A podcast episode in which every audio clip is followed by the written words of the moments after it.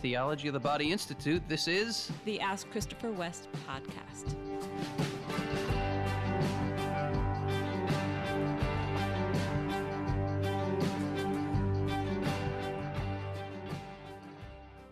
Hi, podcast listeners. Welcome, everyone, to another episode. We're happy to be with you as always. Yes, we are. Did you hear that whistle, whistle in my little? I said as always, and it whistled. you can whistle while you work. I don't know if all our listeners know how much I love your whistling. Oh, you are such a good whistler. Well, thank you. yes. but that's aside. I think we did have an episode where we talked about we my did. whistling. We did, but I'm That was way saying back it was when. so long ago. Many people haven't heard that. Ugh, episode. yous. We did. Uh, recently, you had another trip.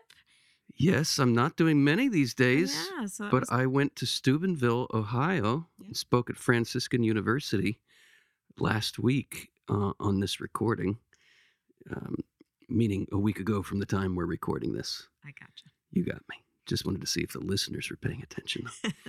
and I hadn't been to campus, gosh, for five or six years, Mhm. but I had an experience that was a little shocking to me. Yes, so a student came up to me, uh, and I know her parents well, and I know her fairly well. I mean, I I visited her parents uh, when she was younger. But anyway, here's the point: her parents came to a talk I gave at Franciscan University when they were students, when they were dating, and my talk really helped them and inspired them, and and uh, I think it was played some role anyway in them getting married. And now I'm giving a talk at Franciscan University, and their daughter is in the audience, which just made me feel old.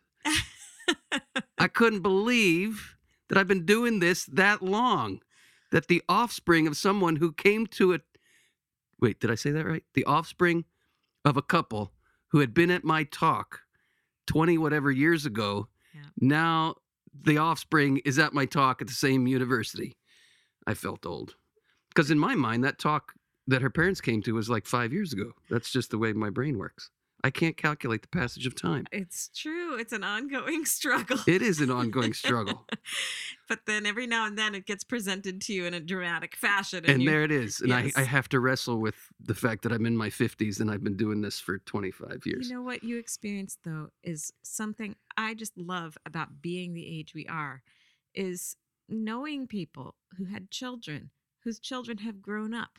Like the incredible experience of seeing life developing over time, such a gift. including our own children. Of course. We have children in their 20s. That's right. Because yeah, I I don't know how, I don't know how to process that. Pray for me everybody out there that I embrace aging. I'm struggling. Well, Praise God for aging. If the resurrection is real, then full speed ahead. That's where I want to go. That's right. This train is bound for glory. This train. Amen. So tell me what's going on with the TOB Institute. Okay, so we have some exciting things going on at the Institute. We have three summer courses in person. We have COVID restrictions in place, so we only have half capacity at our retreat center. So if you're interested, I would sign up ASAP. You can check out the course schedule in the show notes. We have the TOB one, which I'm pretty sure is already sold out. That's at the end of June. Then we have the sexual ethics course in July. Uh, and then we are doing Theology of the Body and the New Evangelization in August. And we are rebranding that. It used to be called Theology of the Body Level 3, Mhm. the New Evangelization. Now we are just calling it Theology of the Body and the New Evangelization. It used to be that you had to have the prerequisite of level 1 and level 2 Mhm. to take the level 3. We're not calling it the level 3 anymore because the only prerequisite you need is the level 1. So, everybody out there, if you've already taken the Theology of the Body Level 1 course and you want to go deeper and see how Theology of the Body applies to the whole of our faith in this Theology of the Body and the New Evangelization course, what we do is we put those TOB glasses on. That's why we want everybody to have taken at least Theology of the Body Level 1. And then we just go through the catechism from cover to cover. And we see how the faith comes alive. It's one of my Mm. favorite courses to teach. Uh, we go through each of the four pillars of the catechism. The fourth pillar of the catechism is the life of prayer.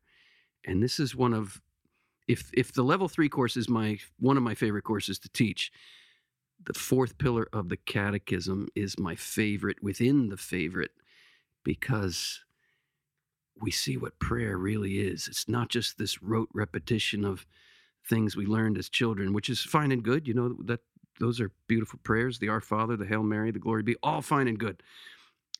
But we're called to so much more. St. John Paul II says, prayer is where we encounter the abyss of the human heart and we find the abyss of God that can fill it. Mm. And I see this before my very eyes with my students when we get to this section of the catechism when when we enter into the mystery of prayer. And uh, Pope Benedict XVI says, when the Christian prays, he seeks nuptial union with the Lord. To enter into those nuptials is a profound mystery. And uh, one of the most rewarding things as a teacher is to see my students really going for it. Anyway, I'm ranting now, but I, I rant because I'm excited about these things. I have the greatest job in the world. I get to bring people into the banquet. It's just a joy. Mm. So glad. I'm so happy about your work. Thank you. Was there something else I was going to say? Yes. Oh, yes. Right. Oh, we had the virtual conference, but upon this recording, it hasn't happened yet. But upon your listening, it already has happened. So I'm sure it was awesome. For, for all I know, the server went down and the, the whole thing imploded, but probably not. It probably was awesome. You're if you're listening and you don't know what I'm talking about, please click the link in the show notes, the TOB virtual conference link. The talks are still available. We had over 80 talks from awesome people. There were four different tracks. There was the beginners track, there was the St. Joseph track in honor of the year of St. Joseph. There was a track for clergy and religious, and there was a Spanish track for Spanish speakers. So check out that link. Those are still available. It's not available for free anymore. It was only free when it was live over the weekend. Um, now there is a a fee, but that fee you can be very happy about. This goes to support the work we do here at the TOB Institute. So check out that link and dive into all those awesome presentations. Ted Sri, Jackie Francois, uh, Jen Settle, Bill Donaghy, Scott Hahn, Damon Owens, yours truly, and uh, yeah, over 80 presenters, uh, all of which uh, I, I've watched some of the talks in advance, and they they did a bang up job. The ones that I've already seen. So yeah, check that link out. Yeah. You will not regret it. Awesome. Shall we go with a question? Let's go. This is our patron question, right? It is. It is. Yes. Everybody out there knows. If you're a listener, faithful listener, you know that our first question comes from one of our patrons. We cannot do the work we do here at the Institute without the faithful support of our patrons. So, who has asked a question from This our patron, patron- community? This patron is anonymous. Anonymous. Thank you, anonymous patron, whoever you are. Yes. Thank you so much for the support you offer us. And we offer our patrons lots of goodies free on, not free because you're paying a monthly little gift to us.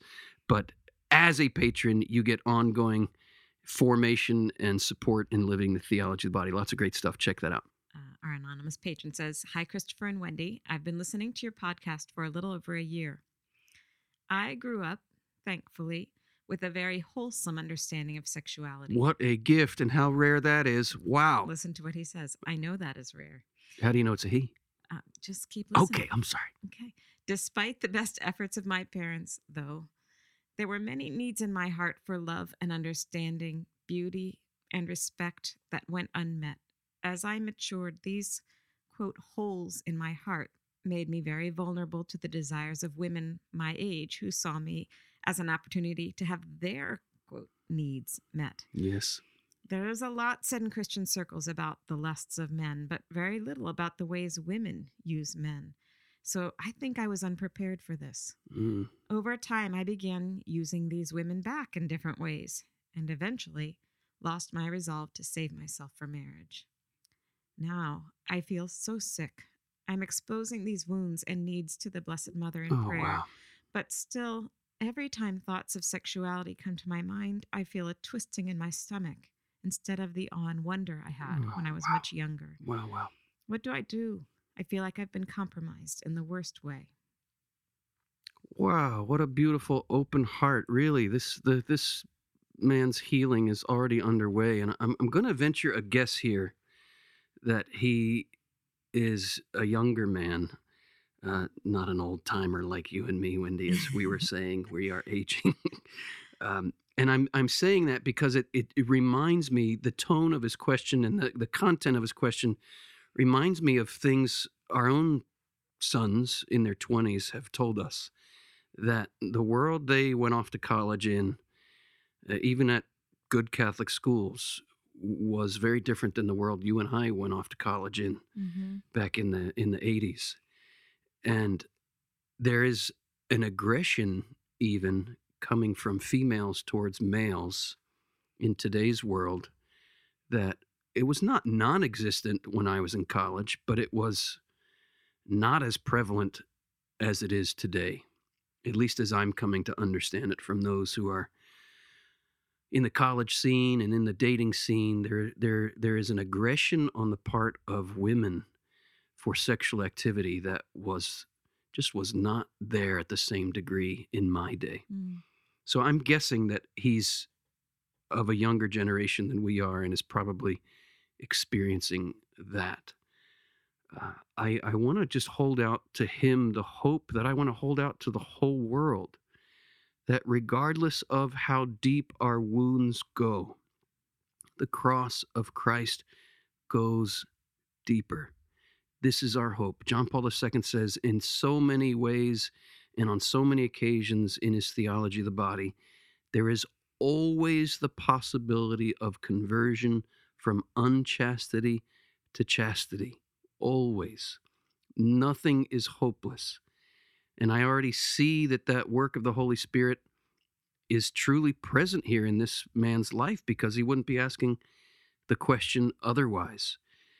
Uh, with all, or speaking in all truth and with realism, we have to acknowledge that that journey of healing is long, it is painful, it is difficult, and that reflects truly how serious uh, the the nature of our sexuality is. It's and I say serious not not to be a, a, a heavy or a downer, but to acknowledge that sexuality is, as Scripture says, it is a profound mystery. It is a tremendous good, perhaps the greatest good on the natural level that God has given us is the union of man and woman. And the greatest goods, when they get twisted, become in proportion to how good they can be, they become proportionately disruptive and damaging in our lives when we misuse those great gifts. So I'm just tr- I'm trying to be honest and realistic about how deep these wounds go. And the wounds go deep precisely because of the heights to which sexuality is meant to take us sexual behavior, sexual union of a husband and wife is meant to lead us to the very heights of joy and intimacy with the Lord, with the things of heaven and with the things of earth, and the marriage between heaven and earth. We are meant to enter into the heights in God's plan. That's why the enemy is after our sexuality. So, my brother, I say to you, do not fear. Precisely for this Christ has died and risen. For you, my brother, he Mm. bore in his body your wounds, your sins, the distortions you have experienced. He has borne them for you. And more than that, I want to say this. He was very insightful in recognizing what led him into these temptations. I agree. Yeah. His own need, his own yearning for, for love. For how did he say it, Wendy? There were many needs in my heart for love and understanding, beauty and respect. Yeah, that's the acknowledgement that whenever we sin, we're looking for something good, but we miss the mark. That's what Thomas Aquinas says about sin. We're looking for something good, but we miss the mark. He's acknowledging there, he's acknowledging there the, the good he was looking for. He was looking for love. He was looking for understanding. He was looking for affirmation. And I would say to you, my, my brother, my good brother, your path to healing will come by opening those very same needs that you took to these illicit sexual relationships. The healing will come as you open those very same needs to the Lord, to put them out, to open them up. And you've already said, he, how did he put it, Wendy? He's already turning to the Blessed Mother, but he, he said it in a specific way. I'm exposing these wounds. There it is. Mhm. I'm exposing these wounds. Go ahead, sorry. And needs to the Blessed There it Mother. is, brother. You are already on the journey. The most beautiful woman in the world, the most beautiful woman God has ever created, desires you, brother. she desires to show you the, the mystery, the beauty, the goodness of her femininity. She desires to show you that her femininity brought God to the world, gave flesh to the second person of the Trinity. I'm utterly convinced by, by my own experience of looking deeply and ever more deeply into my own sexual desires, my own attraction to the mystery of woman, my own experience as a husband, my own experience loving you, Wendy, and why I'm so attracted to you, Wendy, and why after 25 years of marriage, I am more attracted to you and your feminine mystery than I ever have been in my whole life. Why does it keep getting deeper? Because the mystery of woman is precisely this what we are attracted to, what we are yearning for, what we long for is the living God. And the living God comes to us. I think we intuit this. I think we know this deep in our bones because we're made in the image and likeness of God. And we are made for this. We are made for the incarnation. We are made for this encounter with the living God in the flesh. And that encounter is made possible by woman. Woman's womb has become, if Christmas is real, woman's womb has become the dwelling place of the Most High God. Woman's womb, and, and let's just say it this way woman's body has become the touch point of heaven and earth. It is where God took flesh. That's what you were looking for the whole time, my good brother, in the mystery of woman, in the beauty of woman. You were looking for what she has to offer, and what she has to offer is nothing short of the mystery of God taking flesh. Every woman shares in that dignity, and inasmuch as every woman does, every woman leads us to Mary. So you're already on the path. True devotion to the Blessed Mother is key. Hmm. And I would I would say this. We often pietize devotion to Mary, and by that I mean we we kind of make it this hyper pious, uh, disincarnate thing. Mary is a real woman of flesh and blood, and she is the first creature who learned whole and entire in this fallen world how to open her yearning for God to God. She knows the fullness of what Eros is meant to be. She knows the fullness of God's plan for sexuality. Her virginity is not a negation of God's plan for sexuality, it is the living out of the ultimate purpose and meaning of sexuality, which is union with God and giving flesh to God. So she can teach you, brother.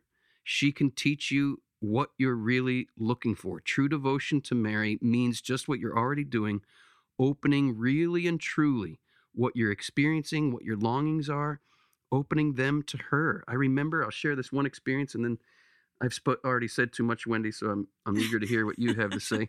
And I know our listeners are too, since you're the real star of the show. Um, but here's one one experience I want to share just to try to make this a little more practical. I've I've given a lot of theological ideas here, but let's make it practical. I remember uh, this must have been 10, 15 years ago. I was revisiting some of my sexual brokenness from my teenage years because I was in need of a deeper healing. And I had a memory, a very pointed memory of of sexual sin. And kind of unbeknownst to me, like I wasn't like trying to conjure this up, but but just right into the eh, memory appeared Joseph and Mary, Hmm. and I was startled by it because I knew I was sinning, and here are these two great saints and the Immaculate One and the most chaste spouse of the Blessed Virgin, and I had this kind of hyper pious idea, I guess, that they couldn't handle my sin, or it was like, no way, go away, I'm too ashamed. And then in the vision, in the image, Joseph just pointed at the womb of Mary. Mm. As if to say, and I knew what it all meant in, in my heart, he was saying, Put it all here. Put it all here. Put it in the womb of Mary. What? Put what there? Put your sin there. Put it right. I'm like, no, no, no, no. That's the immaculate one. No way. And then Mary kind of entered the conversation and she said, Well, where do you take your sin? And I was like, Well, to the confessional. Okay, well, who's in the confessional? She said. And I said, Okay, I know my theology in persona Christi. The priest is in persona Christi. That's Jesus. And she said, Well, who do you think's in my womb? My womb, she said, is the confessional. This is where redemption happens because Christ is within me. Bring it all here. So this has become a practice of mine. I just say it to myself in my own prayer life and my own prayer experience. I'm taking it to the confessional of Mary's womb. I'm taking it to the confessional of Mary's womb. So, brother, in your own way, I, I just invite you, as you're already doing, open it up to Mary. Take what you're experiencing, take your temptations, take your memories just as they are, open them up as you've experienced these falls Open them up, the memories, the temptations, whatever they might be. Open them up and place them in the womb of the Virgin where the fire of God dwells the purifying fire of God, the healing fire of God, the redeeming fire of God. And let that fire purify those memories. Let that fire show you what you were looking for all along. Mm. So excellent. And I know that you Christopher are an inspiration to so many listeners because you also have a history of falls in this area from as you were talking about in your answer there and the lord has given you this profound and beautiful and uplifting vision and faith in uh, so that that's a, such a sign of hope right there just your person is a sign of hope and i did have a few things i wanted to share with um, this listener just based on actually things I've learned from you that you've shared. Um, one thought I had was that sometimes eh, you have written to people that you have sinned with, and not necessarily that to actually give that letter right. to the person, but just to acknowledge the the more detailed aspects of you know the the dynamics that led you both astray and to kind of express like the redeemed version yes. what what could it have been you know if it had all remained open to the lord and that um just expressing your masculine gift in its fullness um in writing can just be a very healing way of looking back at a memory that's painful and uh, inviting the holy spirit in and you know reliving it in a sense but in grace. In grace. That's a very good point. And it, just to acknowledge, it, it may not be appropriate to to actually send such a letter to a person.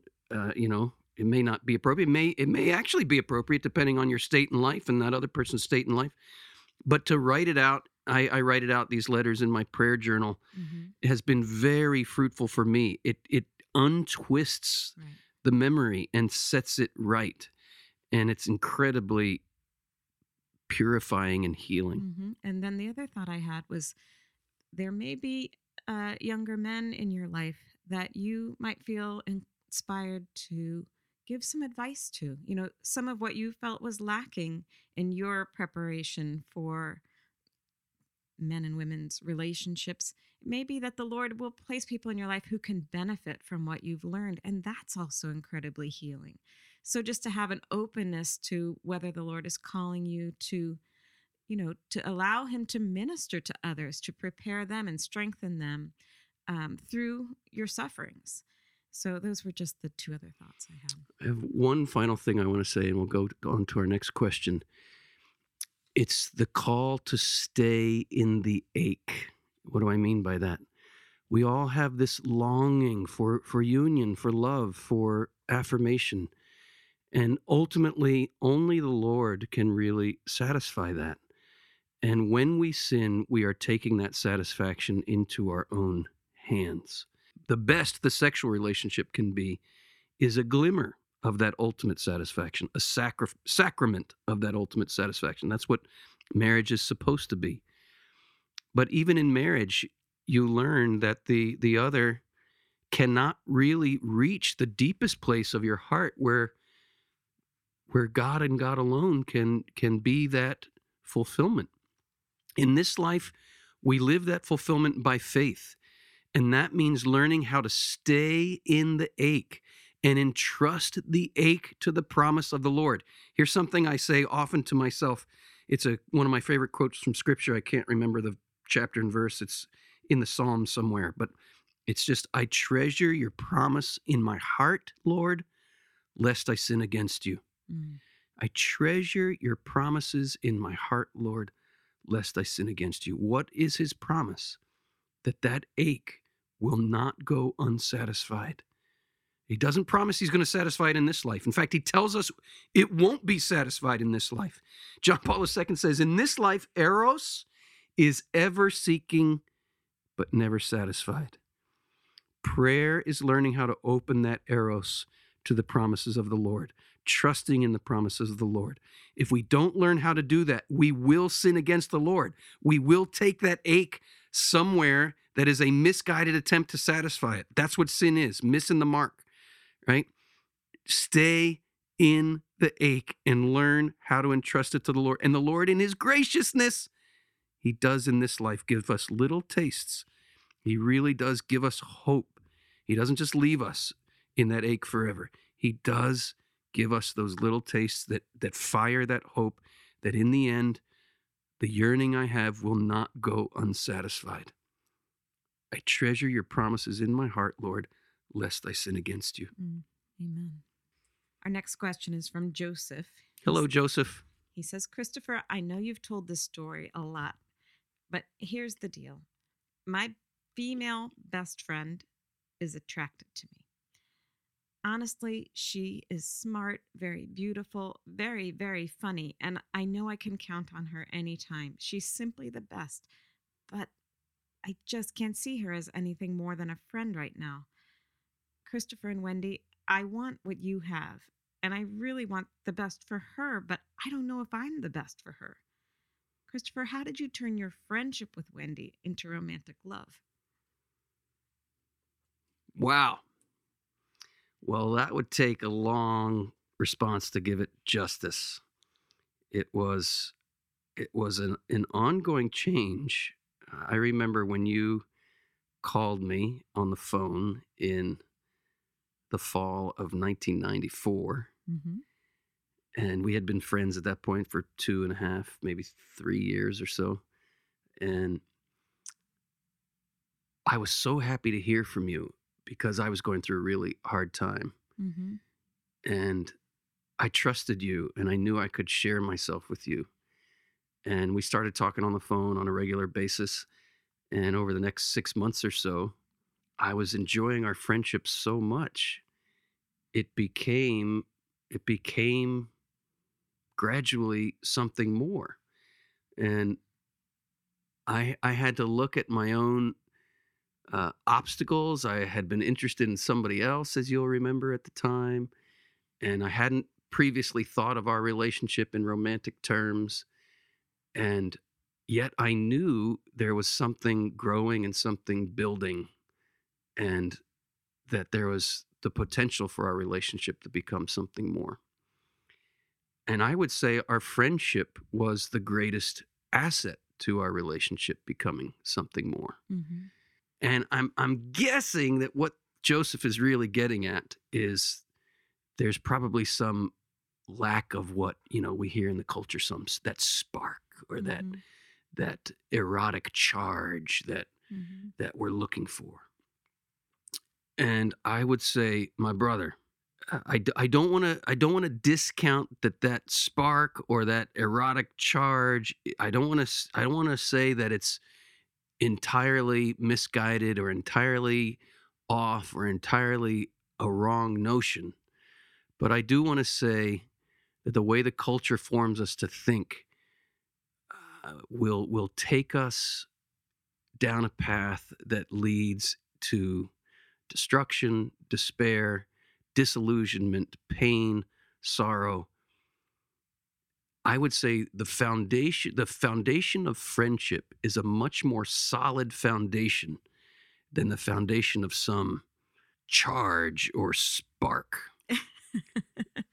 and that charge and that spark came as I rested more deeply on the foundation of our friendship. It did come, hmm but it wasn't what started. Our, what started was our friendship. hmm And then it, it went from there. You- And go ahead. remember you read something in um, Love and Responsibility that kind of captured that reality for you? I remember you, like, I, I think you left it on a voicemail or something for me, like, this is what's happening. John Paul II talked about this. And I of- do remember that voicemail. I can't remember the specific passage though from Love and Responsibility, but I do Yeah. remember very excitedly yeah. leaving that voicemail because uh, it it was such a it was John Paul. And this was the gift of John Paul II to me, and always has been and remains the gift of him to me.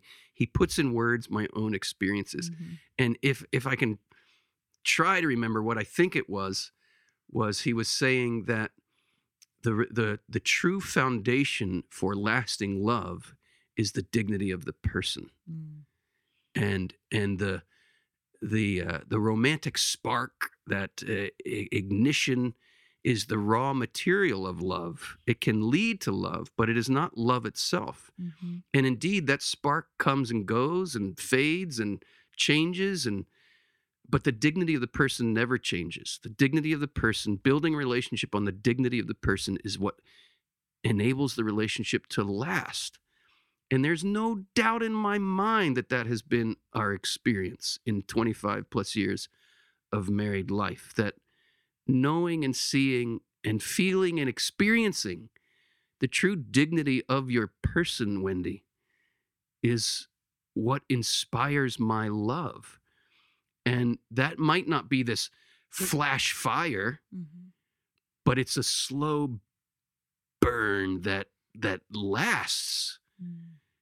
And that is that is much more rich, much more beautiful, much more lasting than that spark, that flash fire eroticism.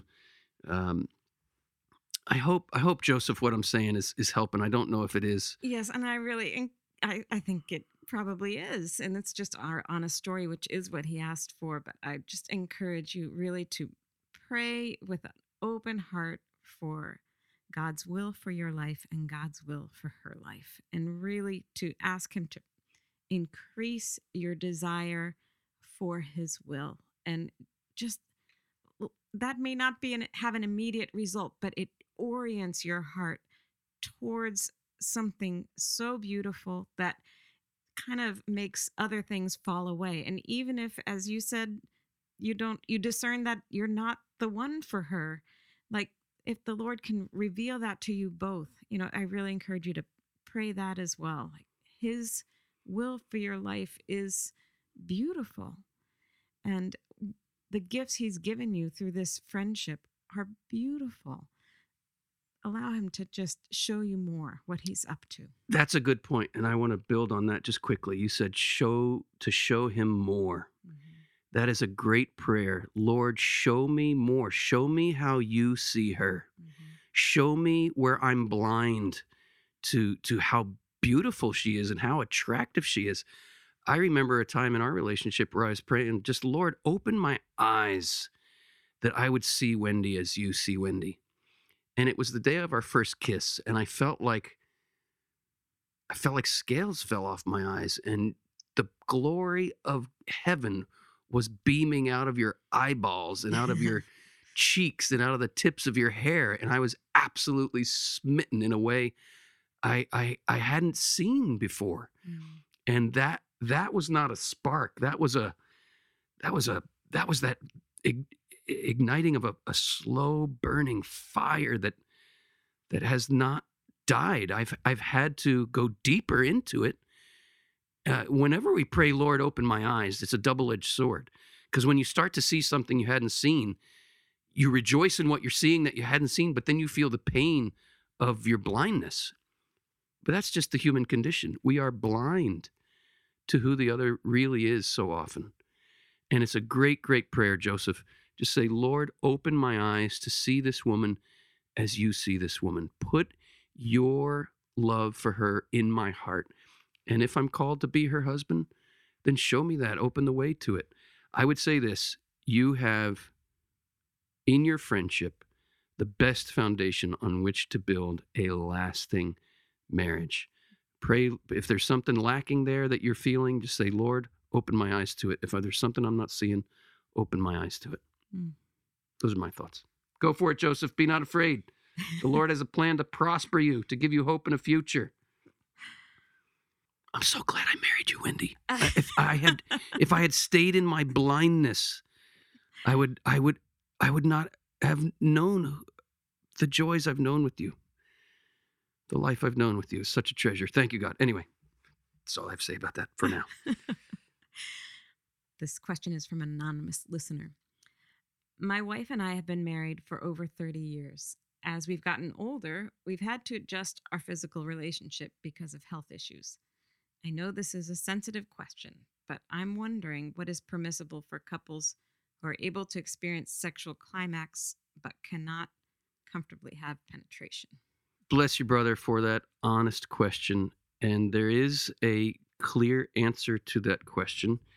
There are a few nuanced details that you might want to read about in chapter 5 of Good News About Sex and Marriage. We'll have that link in the show notes.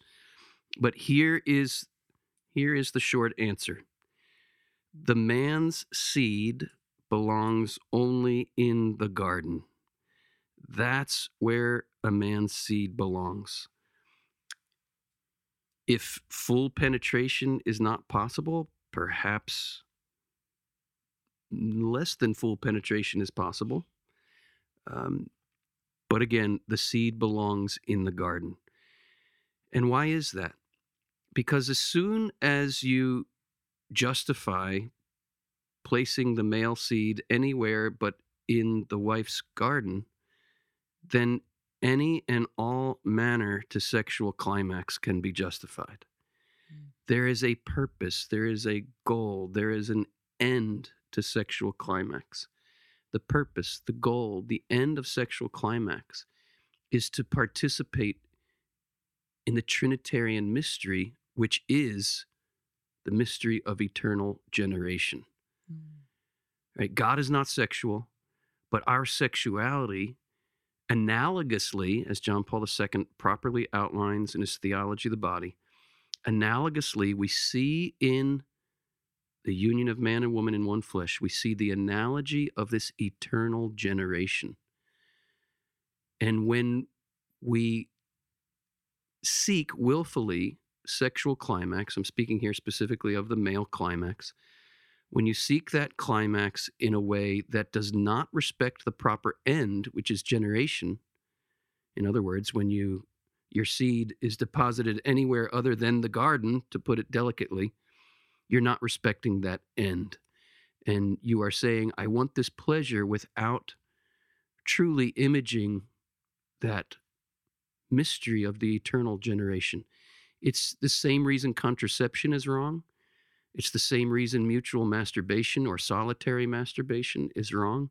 We are activating the generative power, but not allowing it to achieve its possible end. So again, there are there are a few more specifics you might want to take a look at in my book, Good News About Sex mm-hmm. and Marriage. Um, it's a little too delicate, maybe, to be talking about in a podcast, but it's all there in the book. But that is the principle. It doesn't mean if if really and truly there is no possibility of planting the seed in the garden, again to put it delicately, it does not mean that a husband and a wife cannot express intimate affection, caresses, kisses, uh, but they should not be seeking to experience sexual climax unless the marital embrace is is possible. That's that's the truth of the matter and it's not just some rigoristic set of rules. It's it's inviting us to live in the image in which we are made.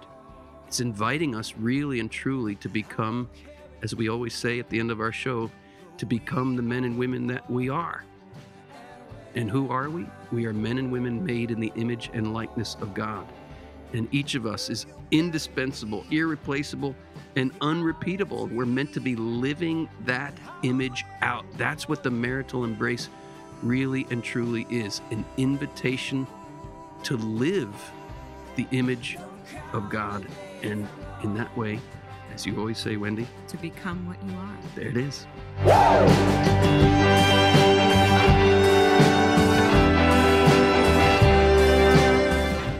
West is brought to you by the Theology of the Body Institute, with music by Mike Mangione.